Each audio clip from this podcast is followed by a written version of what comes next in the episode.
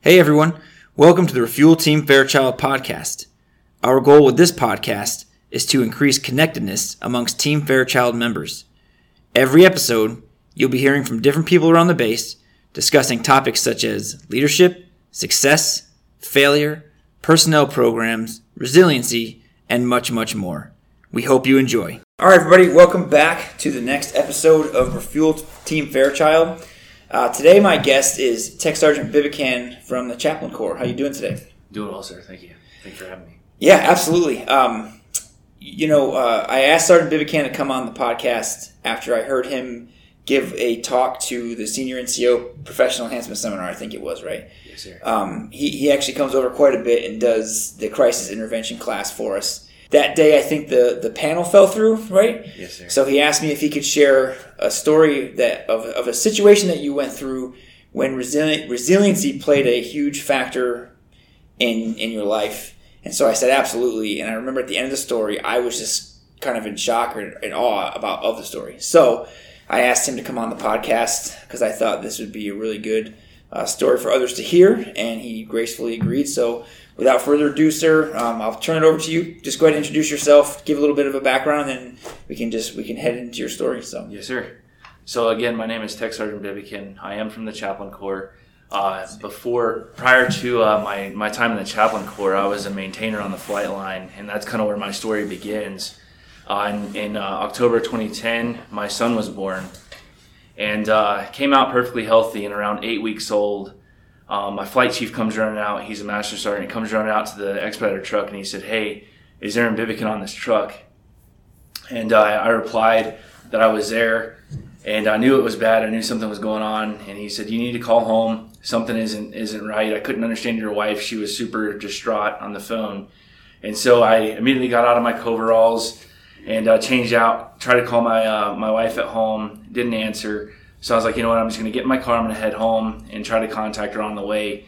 And so when I did, um, she was on her way to Gulf Coast Medical Center and said that I needed to get there quick, that my son had stopped breathing on her at home.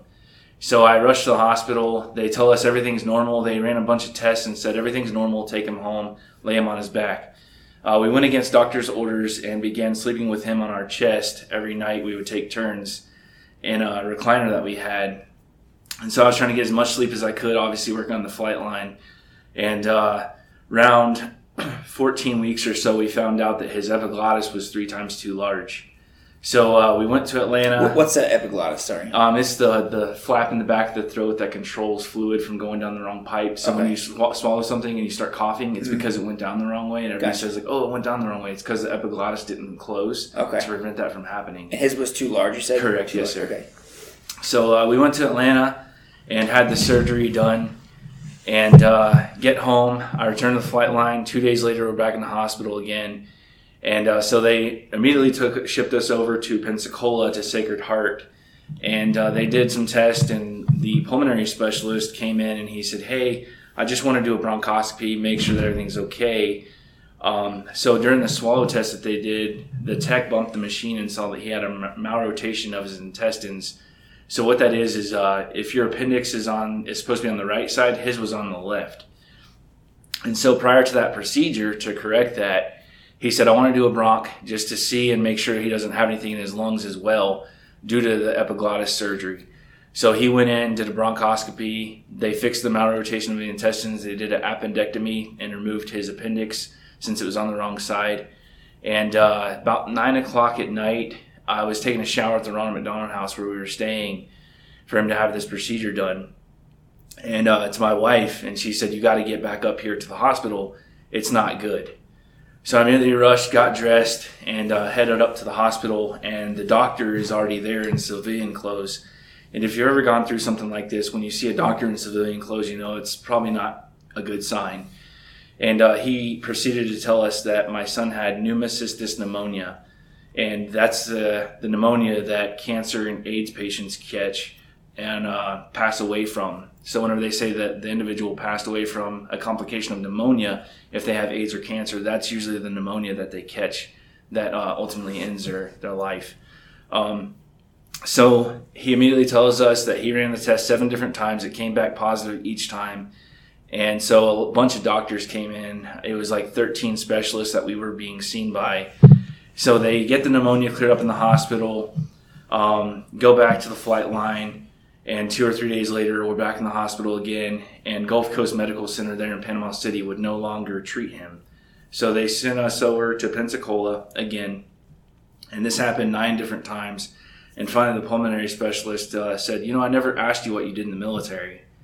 And uh, so I began to tell him, and uh, he said, I need all your MSDS, your material safety data sheets, um, from all the chemicals that you're exposed to on a daily basis. So I remember going back to the flight line once they cleared up the last pneumonia in the hospital. I remember going back to the flight line and uh, immediately ran over and uh, check, started checking the MSDS. And as soon as I started opening up, the, uh, opening up that binder, all these people start f- swarming around me and asking me, "What are you doing?" Uh, and, and, I informed them what I had to do for the doctors that were treating my son. And uh, so I gathered all those documents. Once I had that completed, I called the doctor, and he said, "I need to see you tomorrow in my office." And this was probably around two thirty in the afternoon. So next day, that's super short notice, especially being military.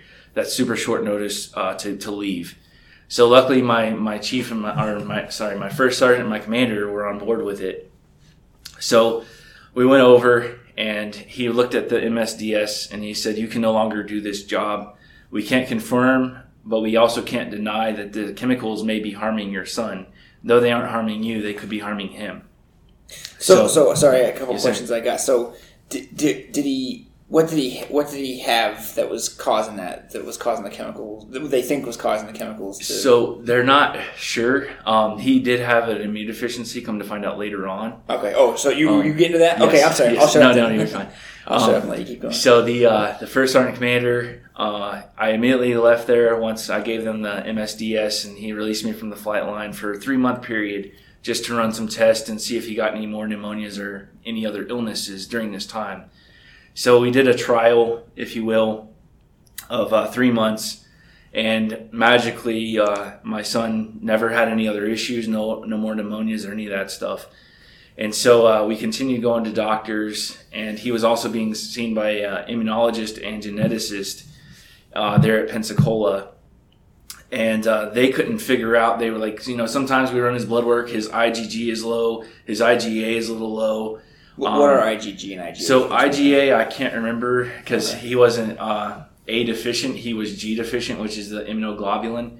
So he was immunoglobulin deficient. So his uh, blood work, whenever they would do it, his numbers would be low. what does um, what does that do? What does that mean? And so basically his immune system was suppressed. Okay. Um, and he, they were saying it could be because of his, you know, having surgeries and issues early, so early on in Mhm. life that it could have just been from that, but it also could have been a, a, a prolonged issue uh, that they were trying to determine exactly what was going on. Okay. So uh, once they couldn't really figure out what was going on with him, they referred us to Birmingham UAB, our University of Alabama Birmingham, and we met Dr. Atkinson there, and uh, he was his immunologist for about another 15 months. And he was saying, you know what, we can't really figure out what's going on with him, but this isn't going to hurt. This is actually going to help him. If he is, in fact, have an immune deficiency, this is going to help. So they put him on immunoglobulin, which is uh, if you donate plasma, they take that plasma from a thousand different candidates, and for those that can't produce their own antibodies, they essentially put five cc's in each leg, and he's able to. And since he can't produce antibodies on his own, they produce antibodies on his behalf. So every Monday, I would have to give him these this uh, injection every Monday.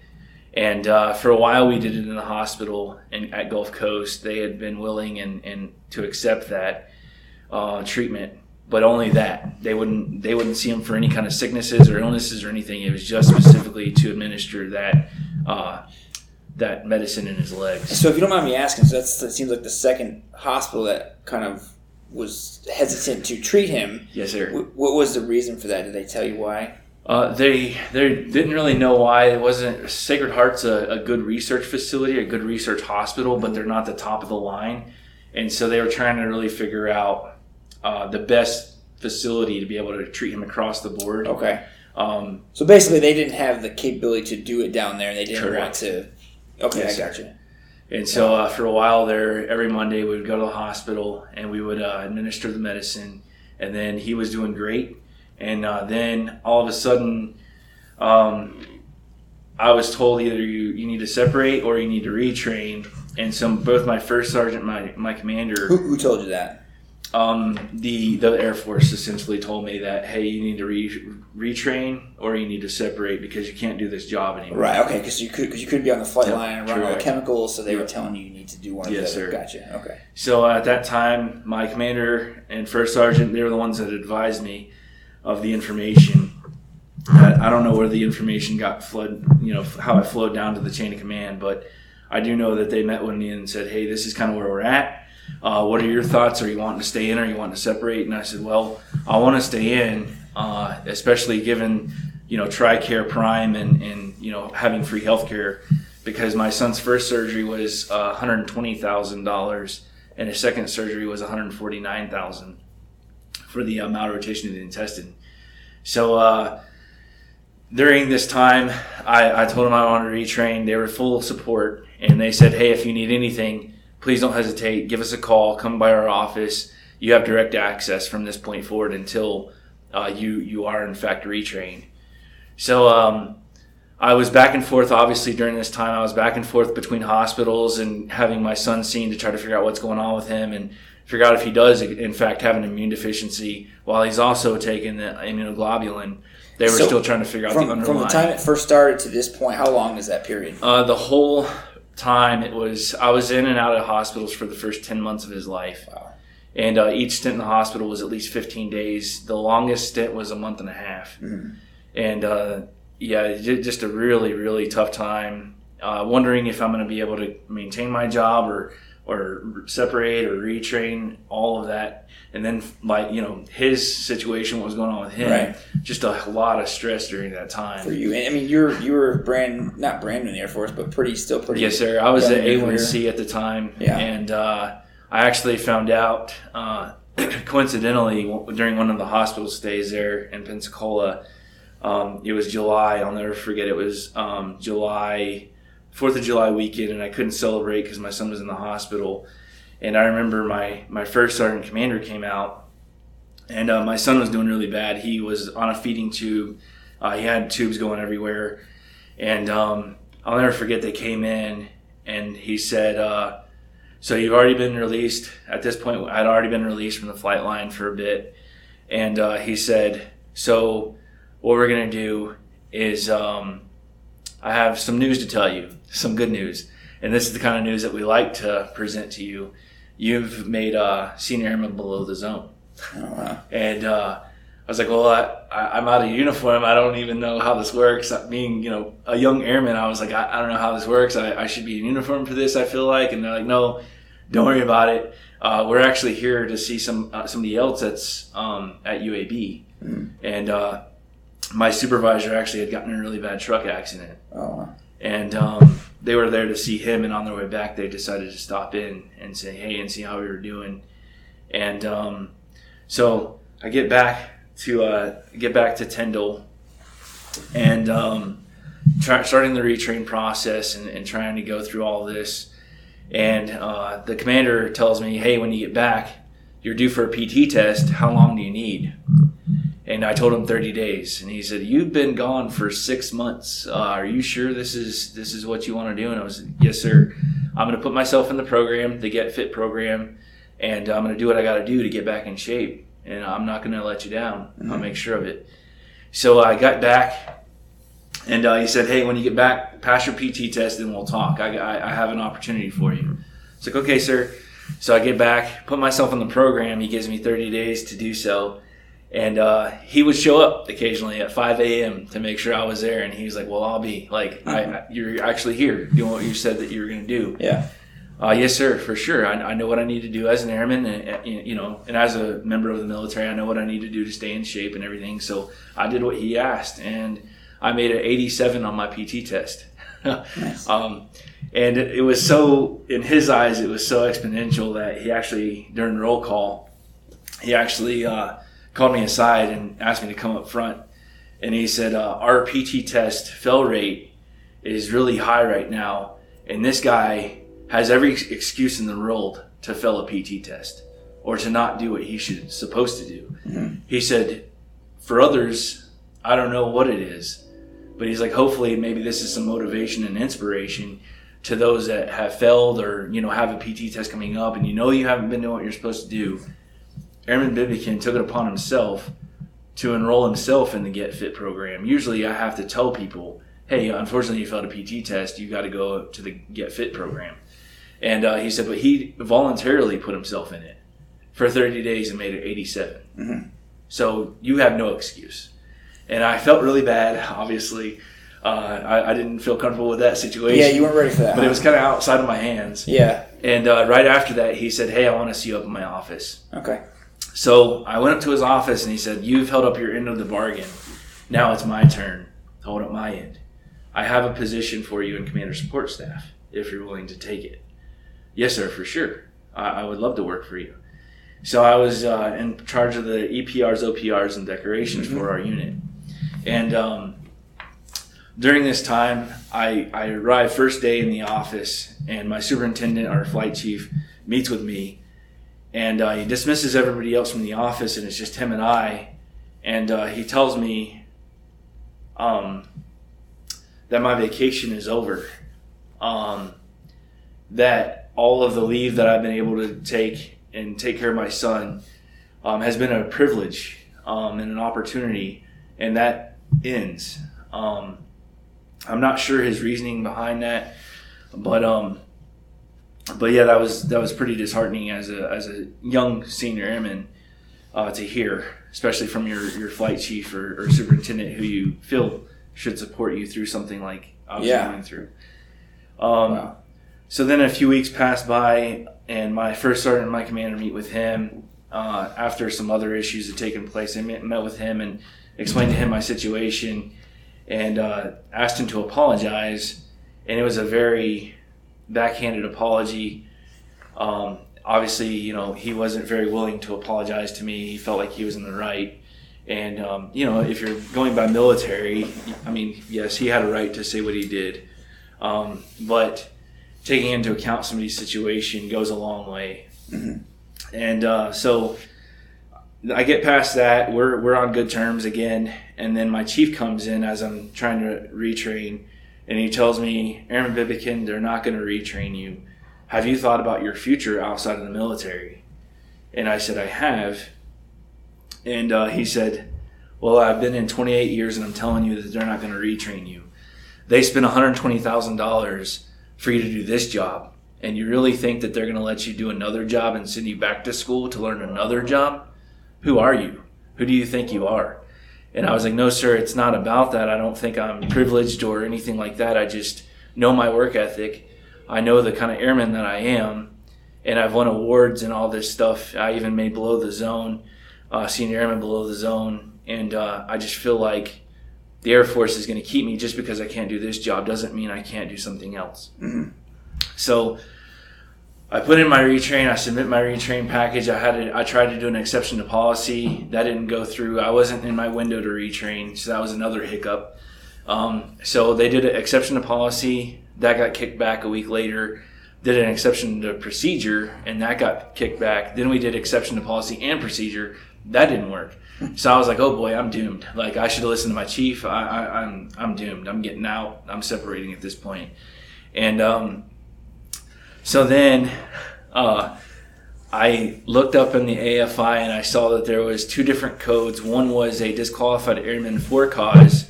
So if you fail your CDCs or failure to progress or adapt to military lifestyle, you would retrain as a disqualified airman for cause. But if it's something outside of you and your control, um, example would be like all the medical stuff that I had gone through, Yeah. um, something that you don't have control of that you can't help.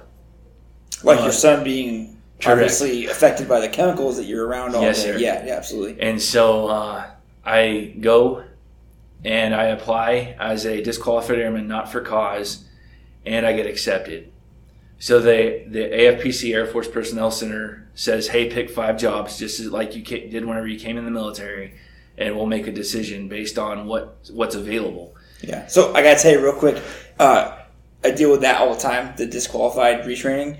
And it was really hard not to chime in and ask you why they didn't just submit the why they didn't put, put you under the AFSC, like disqualify you from AFSC, because there's a whole process for Yes, that sir. whole for, for cases Yes, just sir, like this. is. So They had um, never just so you know, it it. was really hard not to chime in and, Uh, yes, sir. and kind of go, oh, you should have done this and that, but it sounds like you did anyway. So good. Yes, I'm sir. glad that finally, because the whole time I'm thinking to myself, why? Yeah, why didn't they just do that? But it sounds like they eventually did that for you. Okay. Yes, sir. Yeah, at first uh, they had never seen this happen Right. where I was at it at Tyndall. I guess that had never happened. So Yeah. everybody was kind of like, "What? What is that? What does this mean?" The disqualified. And so then they had to look yeah. up the, the actual AFI meaning or definition behind it, and they were like, "Oh, this is what we probably should have done in the beginning." a year ago. Yeah, Yes.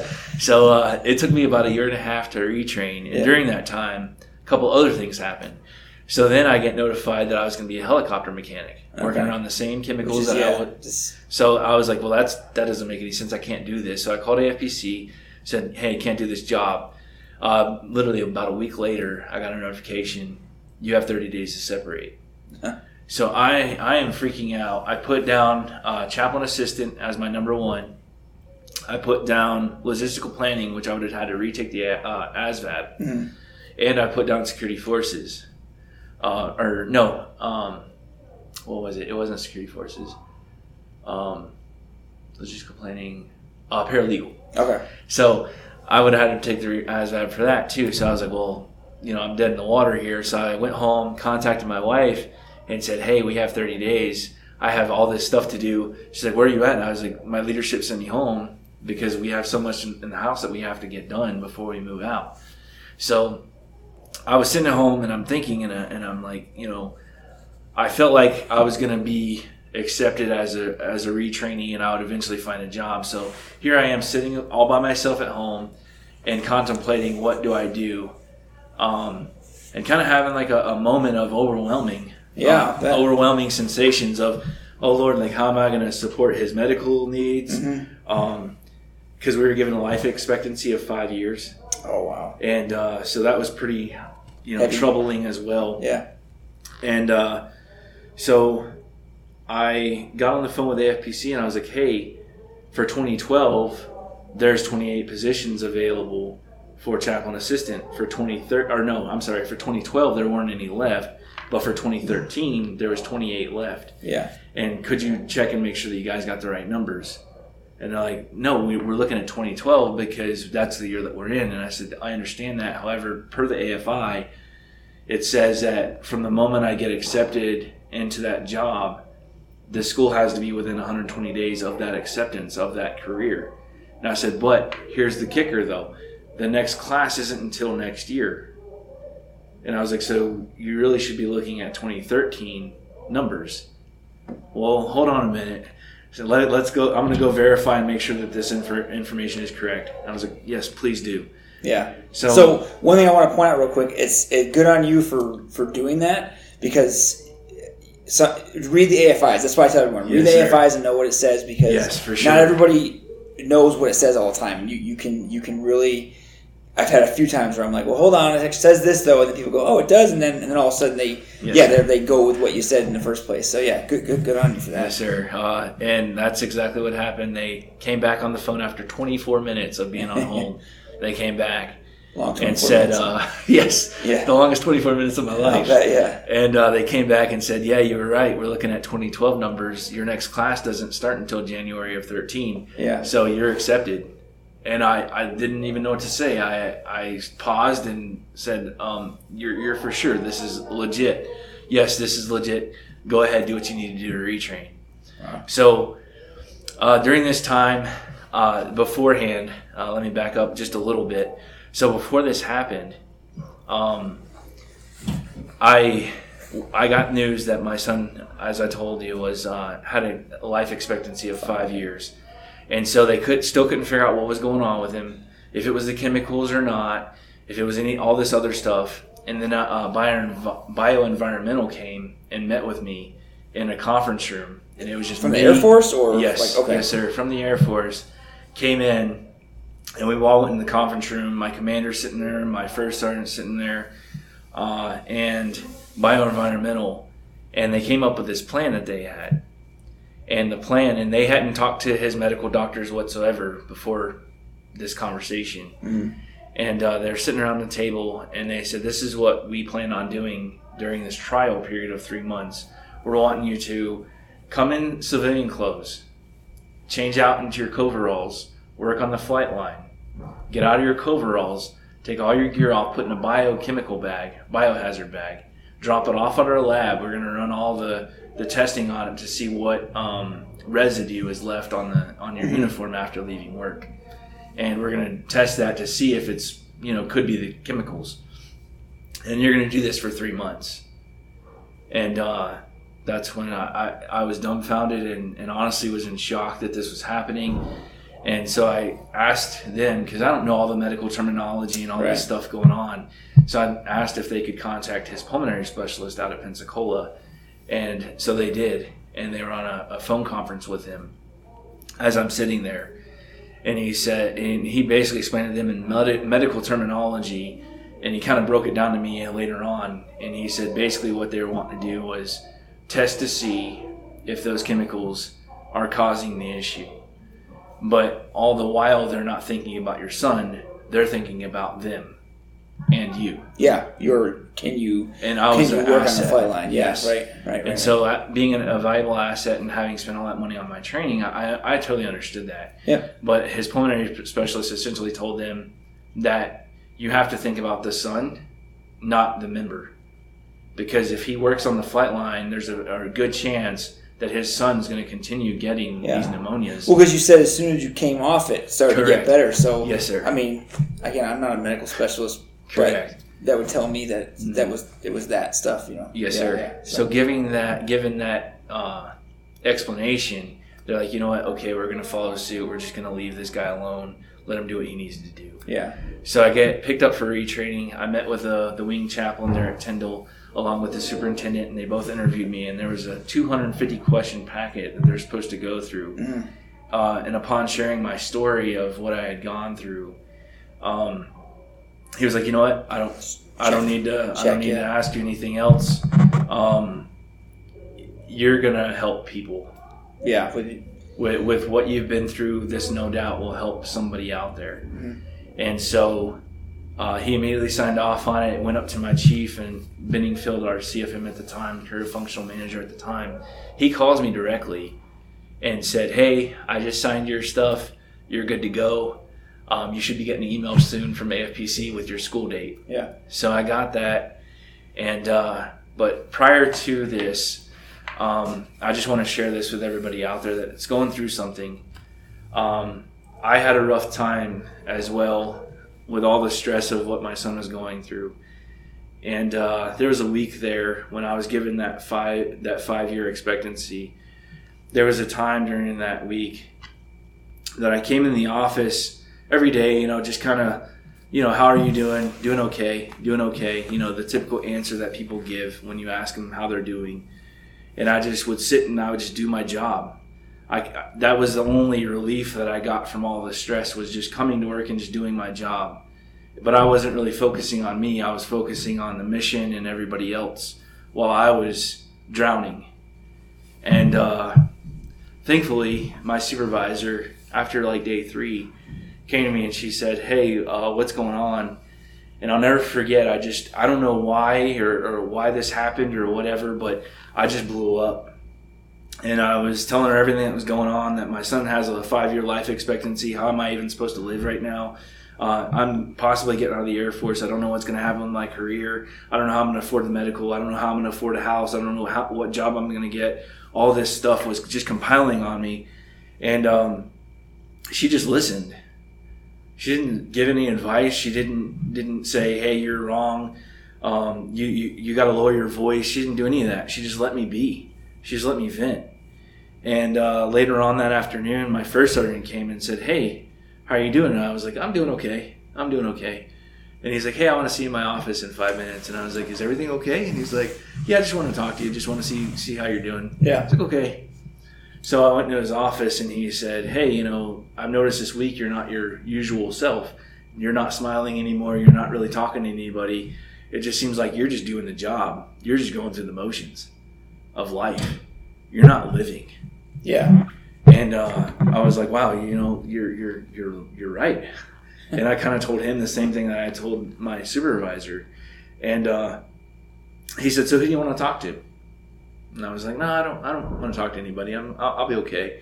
He's like, "Well, I'm not really asking you. I'm telling you, you should probably go talk to somebody." Yeah. So who do you feel comfortable with? Because I don't feel comfortable with you leaving my office. And I was like, understood. So he, he uh, tossed out mental health, and I said, you know, I know they're a valuable asset, um, but I, I don't know if they'd be able to really help me with given my circumstance. And I was like, I don't, I know their capabilities are usually like mental health, more so like um, suicidal ideations and stuff like that. And I just, I'm not there yet, and so I don't really feel like I should talk to them maybe an MFLC. And I was like, well, they're more geared. I, I felt at the time that they're Mhm. more geared toward like family relationships and counseling and Yeah. that kind of thing. And so he mentioned the chaplain. And I was like, you know what? Growing up, I was I was somewhat religious, so I was like, you know what? I'll, I'll go talk to the chaplain. Mm. So I'm thinking I'm gonna get to leave this guy's office, and I'm just gonna go back to my desk and do my job. He immediately gets on the phone with the chaplain. and was Oh. like, hey, this individual's coming over to see you. Do you have time? Yeah. Yeah, sure, send him over. So I drove myself over and I had a two hour long conversation with that chaplain and I just cried and everything and, and just laid it all out there for him. Yeah. And I felt terrible afterwards. I was like, man, that, that poor guy's probably like, dear, dear Lord, that guy's going through a lot. Yeah. Um, but it helped me. And so during all of the stuff that I went through, and, and uh, I realized that it's temporary. Mhm. It doesn't last forever. And another thing that I learned, and this was during one of the stays at the Ronald McDonald House, um, there was a, a couple um, who lost their son after 72 hours of birth. And uh, they came, and it was like a family there. Everybody kind of, kind of comes, and as soon as they walk in the door, they're bawling, and you know everybody kind of gathers around him and starts hugging on him and everything. And um, we asked, you know, what happened, and he uh, said that they had lost their son after 72 hours of life. And uh, he said, you know, one thing that I realized being, especially here at the Ronald McDonald House, is that somebody has it better and somebody has it worse. So, like, everybody's situation in here is obviously really, really bad. And so I feel bad for even sharing or, or laying this on everybody. But I realize that somebody has it better than we do right now, but somebody has it worse than we do right now Yeah. and that stuck with me. And uh, the other thing was through this um, is that sharing brings about healing. So talking about what you're going through with other people, a lot of people want to kind of suppress it or keep it to themselves, but the most important thing that you can do is, is share. Because through your sharing, somebody else may have gone through something similar or something that may have been worse Yeah. than what you're going through. And so through them being willing to share and open up, now you've created connectivity and connectedness with somebody that you otherwise wouldn't have been connected with. Yeah. And so that's super powerful. And uh, so that's why I share my story. And so as a as a supervisor, as a wingman, as a friend, uh, anytime somebody says, "Hey, you got a second, I don't hesitate. Um, I've done that before, and it hasn't ended well. Um, and so I, I don't hesitate. I just stop what I'm doing, and I'm like, "Hey, yeah, what what, what do you, what do you got? What do you need?" Yeah. And if it's you know work related, okay, cool. If it's not, if it's something of a personal issue, I just sit and listen. Yeah. Um, there's so much power in just being active and listening to somebody talk or vent or whatever they want to do with no fear of reprisal. Just let them be. Mhm. Let it let them vent because other, you may be that last person that they reach out to to vent to. Yeah.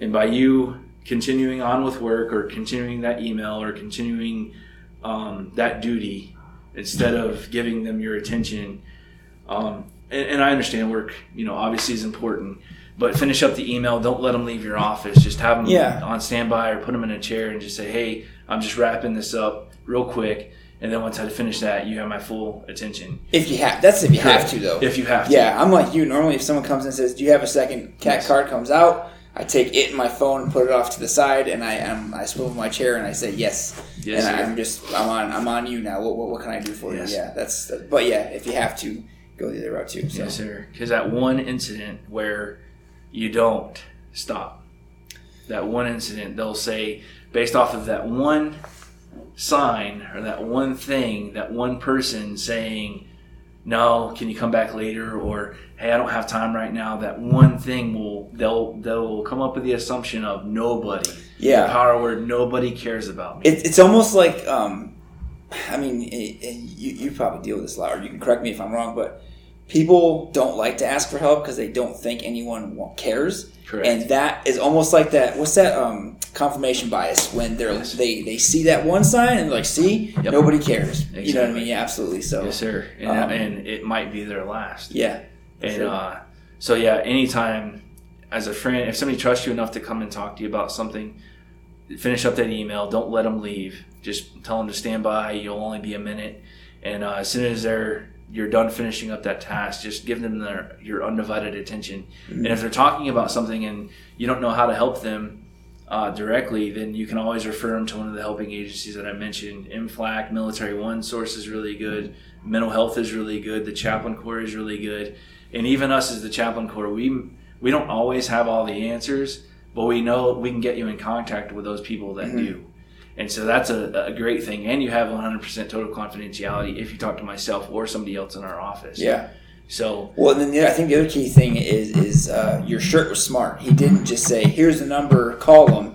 yes. He, I, I, I, I would be willing to bet he probably did at one point, and then someone someone kind of got him. So he was Sure. smart enough at that point to say, "Oh, okay, I'll call and make an appointment right now, and you'd have to drive over there." yes, sir. So, so with saying that, yeah, don't just say, "Hey, you should go Yeah, talk to this person." Like if Yes. they you know, Physically take contact them them there or- or, call them. them. Yeah, make sure that they For sure. they get there for sure. Yeah, that was I thought that was really smart on your shirt's part. yes, sir. Uh, yeah, for sure. So, But uh, yeah, my son uh, is perfectly healthy now. He's ten years old. yeah. So you were uh, saying that great. everything just kind of went. bloop. So uh, we, so I got removed, got cross trained. I was doing my job there uh, back at Tyndall. I was an interim, if you will, interim chaplain assistant. I didn't have the title yet because I was awaiting school. But once I finished school, um, we got orders to Lackland, to San Antonio, Texas. And the reasoning for that was the medical facilities Yeah. uh, and the big research hospital Baylor Yep. was there, and so uh, we got to meet with the number one immunologist geneticist in the country, Wow. Dr. Orange, and I'll never forget the first appointment. So there was a test that Caleb is my son's name. Caleb uh, needed a procedure done, and it was a ten thousand dollar test that at the time TRICARE wouldn't cover because of how extensive it was, and so. Um, Baylor, when we got out there and met with the doctor, he said, uh, you know, TRICARE doesn't cover this currently, but they're in the process of covering it. But due to the sensitivity and the times time uh, given on your son, uh, we want to figure out what's going on. So let me give me 10, 15 minutes. I'm going to go talk to my other doctors, all my directors, and see what we can do. So we're, sitting there, and you know we're, we're nervous, Yeah. obviously, and anxious about what they're going to say. Another one of those twenty-four minute. Yeah, yes, sir. yeah, Yeah. about 30 minutes is, is what it ended up Yeah. being. And uh, they came back in, and he said, you know, TRICARE doesn't cover this. And we were like, yep, we, we already went through this. And he goes, so the folks at Baylor have decided, all my staff here have decided that we're going to run this as a research, Oh, given wow. your son's uh, unique circumstances. Mm-hmm. But the bad news is you're going to have to come back tomorrow morning because we can't take his blood right now Gotcha. they needed 13 vials of blood, which is a, was Oh, the max wow. that they could take from such a young patient. Yeah, that's And a lot so- for an adult. Yes. Yeah. Yeah. So uh, we went home, or went to the hotel, and uh, went the next morning. They took the blood, and they said we'll have the results in about three, four months. So we went went home, and uh, got a phone call in December actually, um, and they said, "Hey, we need to see you guys tomorrow. We got all your results back." So we meet with the doctor, and he said, uh, "So first of all, I want to say that there's no medical explanation behind this whatsoever. Um, we have found out, you know, some information, some valuable information about your son, um, but from a medical standpoint, we can't explain it.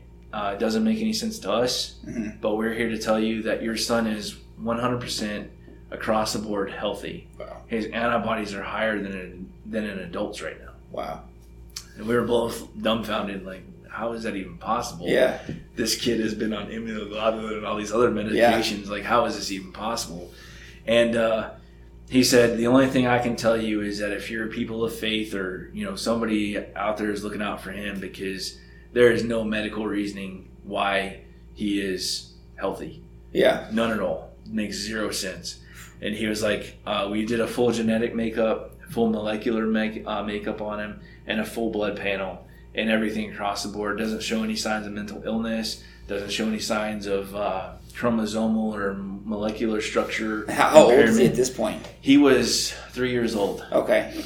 So it was pretty far into the whole thing. Yes, yeah. sir. It was it was pretty far in, and so uh, that lasted the whole time frame from beginning to end was from he was eight weeks old all the way until he was three. Wow. And uh, he said his first word at 36 week or 36 months, sorry, Mhm. which was dad dad, and it was super delayed dad dad. Yeah. And then um, then he first took he took his first steps at three and a half Okay. and they said that he would be delayed because of everything that he had gone through, Yeah, some yeah, of the yeah. hospital stays.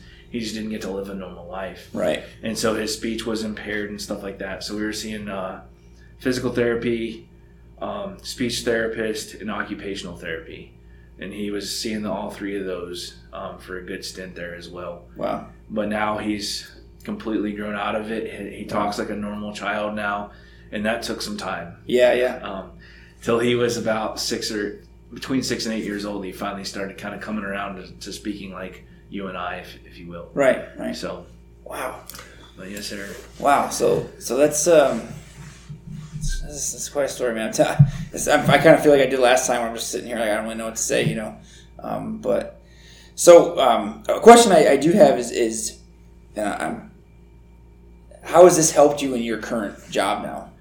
Just out of uh, curiosity. I mean, exponentially. yeah. Um, when when I share my story or people hear about my story, um, I think kind of like we- what you were talking about before the the podcast started is uh, I think a lot of people when they're going through something they think they're alone in Mhm. it, and I think also like hearing other people that have gone through something worse than maybe they're experiencing, they, they kind of put it in perspective and are like, well, what I'm going through isn't as bad as it could be. It could Mhm. be worse, and that's kind of what I was going to to say too is you know that's why I learned, or that's where I learned. You know, somebody always has it better, somebody always has it worse. yeah. But yeah, I would say um, it's definitely helped me in, in my current career.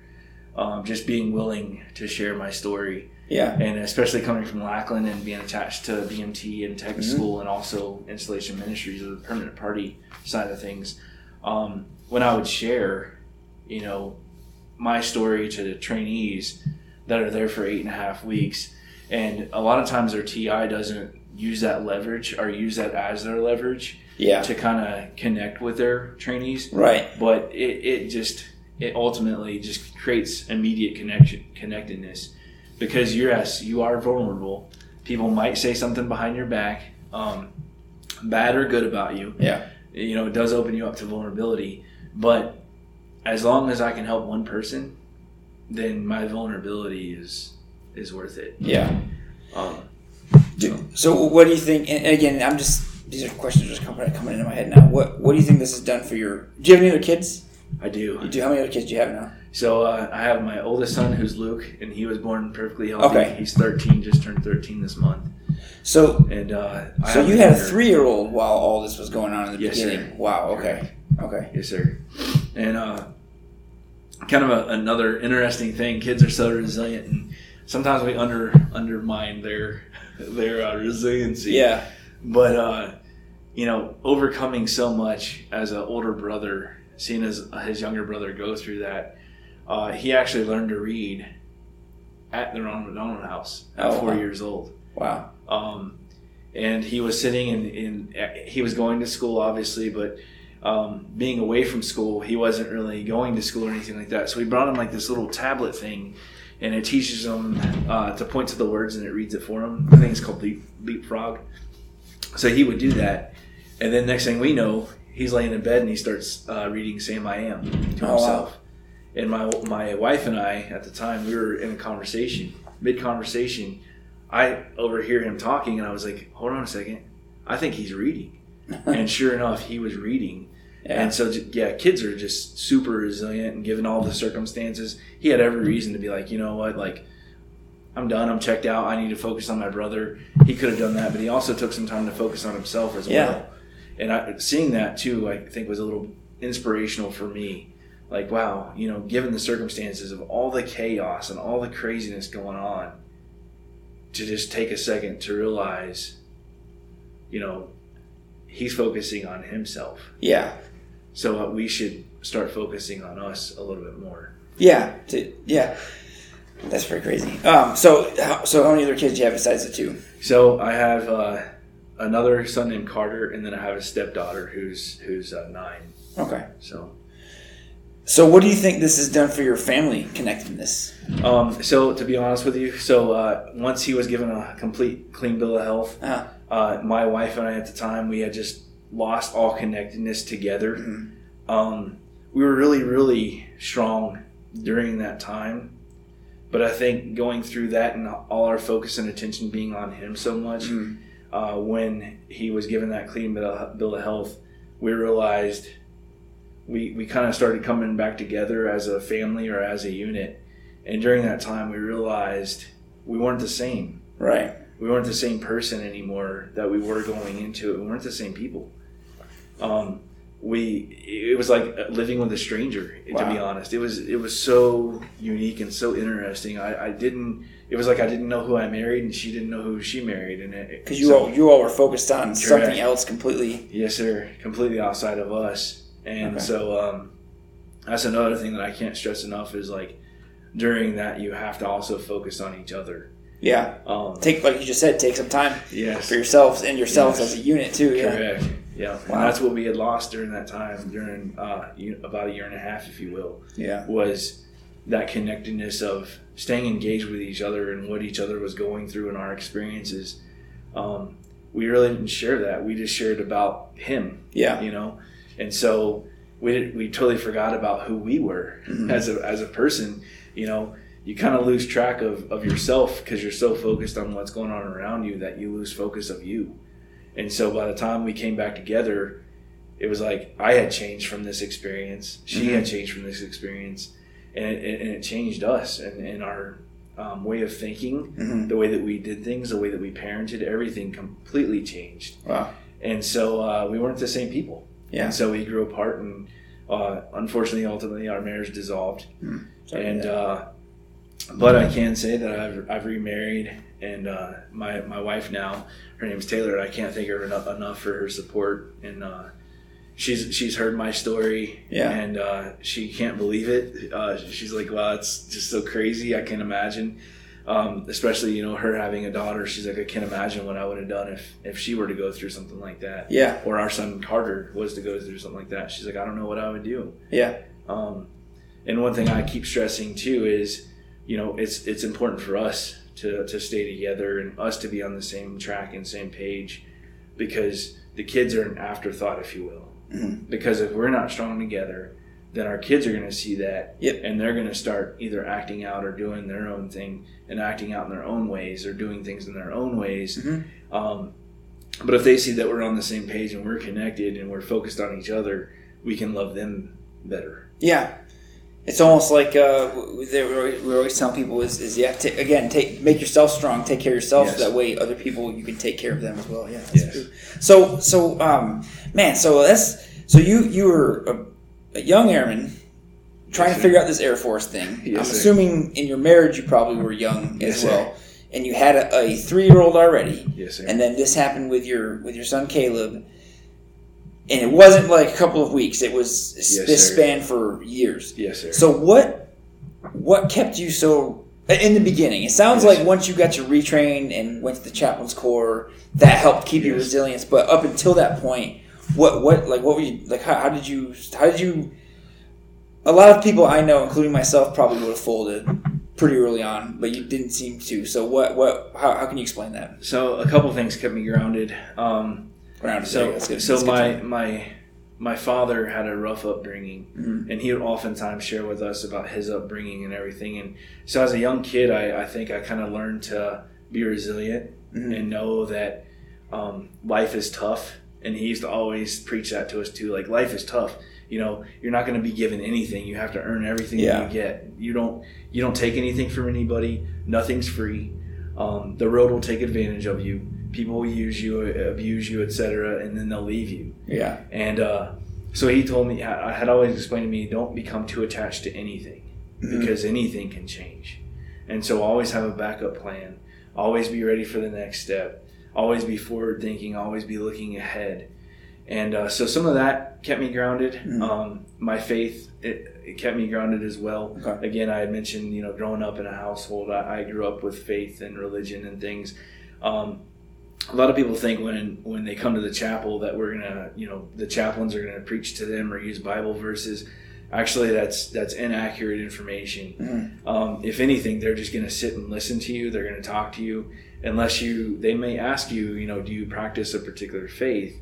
Do you mind if I share my personal Right. faith with you, or, or what got me through tough times? And so some of that kept me grounded um, in my work ethic. Uh, my work ethic, I think, kept me grounded some as well and just uh, ultimately knowing that no matter what happens to me, it's all going to work out. Um, I don't know how it's going to work out. You know, as I said, I didn't have a plan if I was to be separated.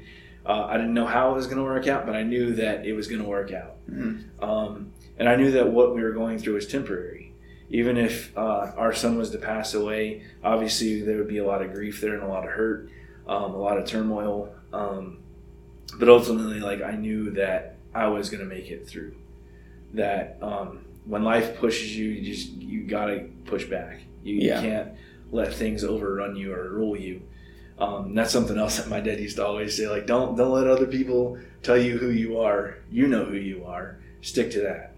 Um, and when people try to knock you down or tell you things, don't listen to them. Words are words. People, you know, uh, words. My dad used to always say, "Words are, or talk is cheap." Yep. And so uh, when when my supervision and all that were coming, kind of having issues with me, if you will, um, that's what I was reminded of: is hey, talk is cheap. You know, talk is cheap. Don't listen to it. Keep pressing on. And so that's what I did. And my dad um, was a boxer. And so when Rocky Five came out, and that's another thing that I really like to talk about too, is uh, when I share my story is Rocky Five and the, the conversation he has with his son, Mhm. and said, you know, life isn't all sunshine and rainbows. Life is tough. It's going to knock you down. It's going to beat you up. It's not how many times you get knocked down, but it's how many times you get back up and you keep moving forward and you keep pushing and you keep striving. And so uh, I grew grew up. I played football as a young kid, only for one season, but um, that's something that I learned was, hey, you ha- you get knocked down. They're gonna the, the other guys are gonna knock you down, Yep. but you got to get back up. You got to get back in the game. Yeah. And so It's I funny you say so football helped me too. It's a part of the game. You're Yes. gonna get knocked down. It's not even like a, oh it might No. happen. It's Yes, it's in the game, Yes. but you have to get back up and go on to the next play. Yeah, that's good. and, and and a lot of times when when things happen to people they want to just be like it's overwhelming it's too much i don't know what to do Mhm. and so one thing that I, I found myself doing quite a bit was meditating Mhm. um, i would sit when i would be holding my son when he was attached to all that equipment and everything um, i would remember holding him and just um, meditating with him in my arms and just uh, thinking on positive things and just kept had to keep reminding myself because nobody else was doing it for me. I had to remind myself that this is temporary. This is temporary. It, it's only going to last a season. Whether he lives or, or passes away, it's only going to last a little bit. Mhm. Um, and there was times when I was like, man, like this is too much. Just just do what you're going to do. You know, it's it's too much to to bear. Right. And uh, that's when I kind of started opening up and sharing with people what I was going through and experiencing. And through doing that, I found other people were going through something similar Mhm. or worse. And so that that's when I was like, oh, now I have somebody I can go and talk to or vent to that understands. Right. Because when you're going through something like that, it's like nobody else is going to understand what I'm going through. They're not going to be able to comprehend. They're not going to be able to relate to that. Yeah. Um, Well, you know, and, and it, it made my blood boil when you said that flight chief told you your vacation's over and it's time. You know, this like Yes. that probably didn't help either. Thinking No. that that's what he thinks, so that's what everyone else must think. You Yes, know, sir. so yeah, yeah, that that's yeah. And there, there was uh, people that that were talking bad about me on the Yeah. flight line that I worked with, you know, calling me a dirtbag and Yep. and all this, and you're dodging work, or wow, you, you finally showed up. When I would come back to work, they'd be like, oh wow, you look who finally showed up, and they'd start clapping and stuff. Um, but then I had other people that were really knew the whole picture, knew what Yeah. was going on. That uh, one time I was like, whoa, like I kind of had to break up a fight that was about to happen because of my situation. I was like, whoa, like let's not do that. Yeah, you yeah. know, this is my my situation. Like I don't I don't want you guys fighting over me. And he's like, well, this guy's wrong. And I was like, I get that, but that's what that's his pers- perspective. That's Yeah. his perception. You know the reality. I know the reality. Though he, they just don't understand. They don't get it because they haven't gone through something like this. Mhm. And uh, something that I had to explain to people was, they. I don't know if it was the chemicals. I don't. Nobody does Yeah. Uh, what we were told was that my son, when he came out, it was like point zero zero zero zero one chance that he would come out and have these issues. And I was like, so your kids are probably fine. Your family members are probably gonna be fine. Everybody's gonna be okay. It just Yeah. so happened that I was dealt a crappy hand, and that's just how it is. Yeah. That's life. No, nothing is fair, and that's something else that my dad used to always Yeah. tell me. Life isn't fair. God, I don't wonder if your dad and my dad knew each other. right? He, my dad used to say all the time. One of the other things was, uh, "Life sucks. Get a helmet." As in, like, just Yeah. get a helmet, man, and just push through. Because, yep. So, wow. So, so I, I can't, I can't believe people would be like that. Well, you know, I shouldn't say that. As an airman, and nothing against airmen, but they don't always know what's going on. and They think that they do, and so that they're going to even. I shouldn't even say airmen, NCOs and senior NCOs apparently too. Just think they know what's going on, and they don't. Um, so that, that's an important lesson I've taken away is you don't know what's going on. So they just have a different uh, Yeah. mentality or different perception. Yep. Um, and that's no fault of their own. Uh, when you know when my flight chief and my superintendent and and uh, squadron, some of my squadron leadership, you know, they grew up in a different Air Force, if you will, where things were a little different. And even since I've been in, it's changed. Yep. Um, but you know, something that is really, really important across the board is um, just you don't have to understand what somebody's going through. You just have to be available. Yeah. It's more about availability. Yeah.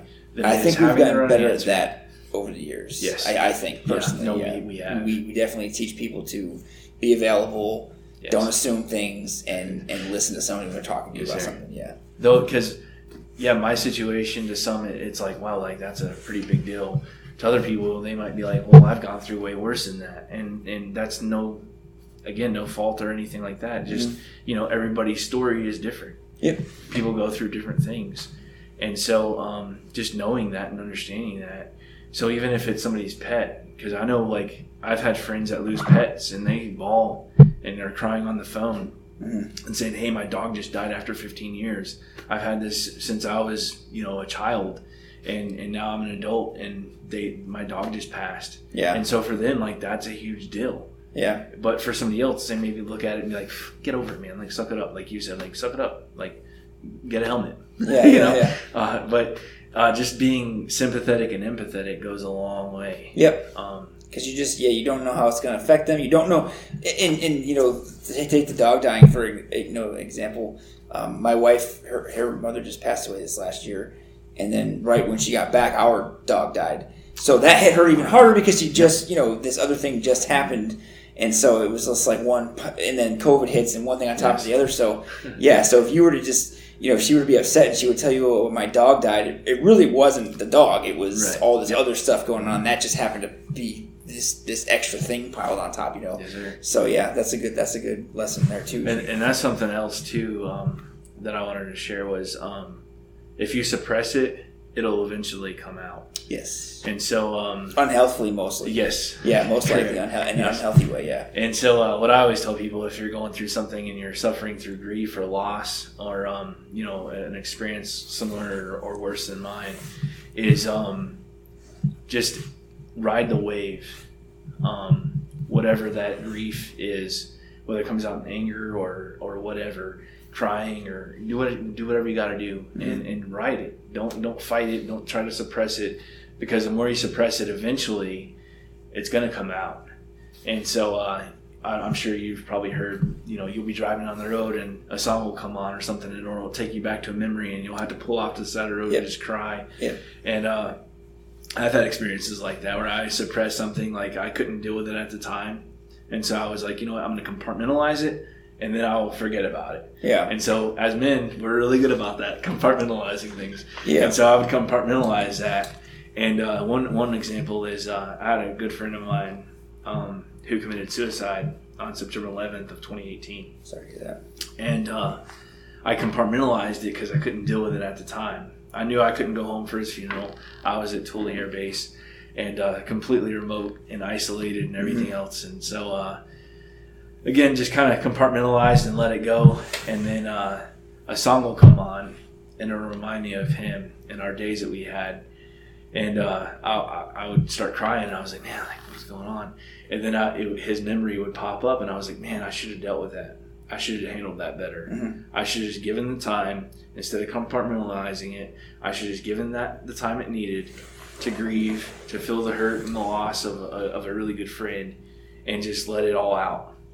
Because then I could carry on and and you know normal day ops, if you will, Yeah. and, and just be solid. Yeah. And so since I suppress that, it's like man, now it comes out, and it's like And, and the, the interesting thing about what you just said is is how tough it is to do that because with Yes. all the stuff you went through with your son, you would think that you knew that and would do it, but even still, you're still you're still hesitant to do it because it's just it's just human nature. It's very hard to do that for sure.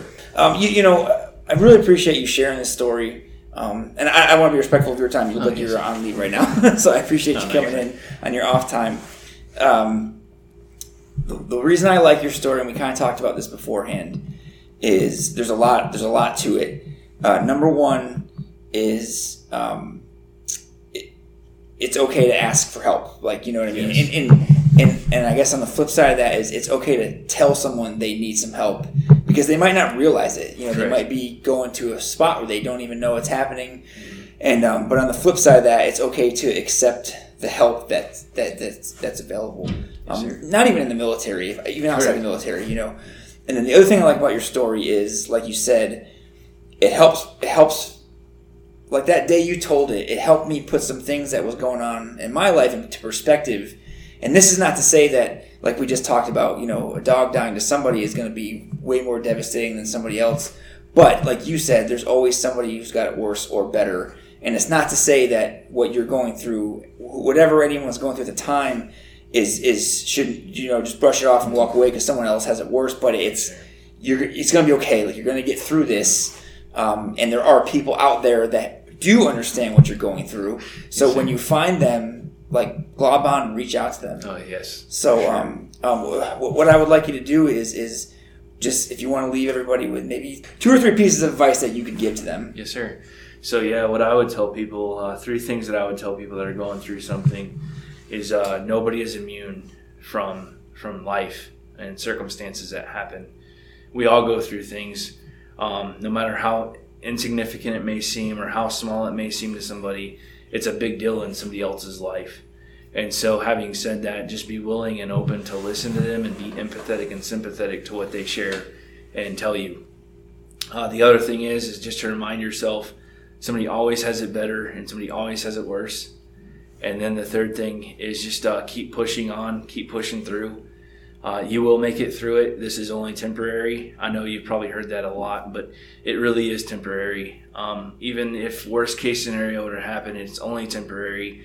Give yourself time to grieve, um, process what's going on or what has transpired. Give yourself time to process that and uh, grieve however that comes out. Um, just allow it to happen, and um, just j- just uh, go through the go through the motions. Um, ride the wave of emotion, and know that whatever you're feeling right now is okay. Uh, especially given the circumstances that we're currently in as a nation, as a country, and as a world. Um, just know that whatever emotion you're feeling is completely okay. It's completely normal. I know we all probably have had times where we're feeling anxious or um, not not have the best outlook on the future. Um, but just know that what we are going through as a nation, as a country, we are um, we are going to make it through it. We just may not know when exactly, but we are going to make it through this as well. And so just um, remain connected to each other. Uh, if you don't have people that you can contact, you can always come by the chapel. contact one of the other helping agencies I mentioned, uh, Military One Source, MFLC, Mental Health. Um, they are all great resources. If you don't ha- if you don't feel comfortable talk, contacting one of them, contact a family or a friend, um, and just stay connected. Uh, and that's all I have. Thank you so much for allowing me to share. I, I appreciate you sharing that, Sergeant Buchanan. Seriously, that was really good. Um, I, I think that people are going to get a lot out of this. So, um, all right. Well, uh, thanks everyone for listening, uh, and until next time. Well, that's it for this episode of Refuel Team Fairchild. If you have show ideas, people you'd like to hear from, or if you'd like to be on the podcast, email us at fafbcaa at gmail.com.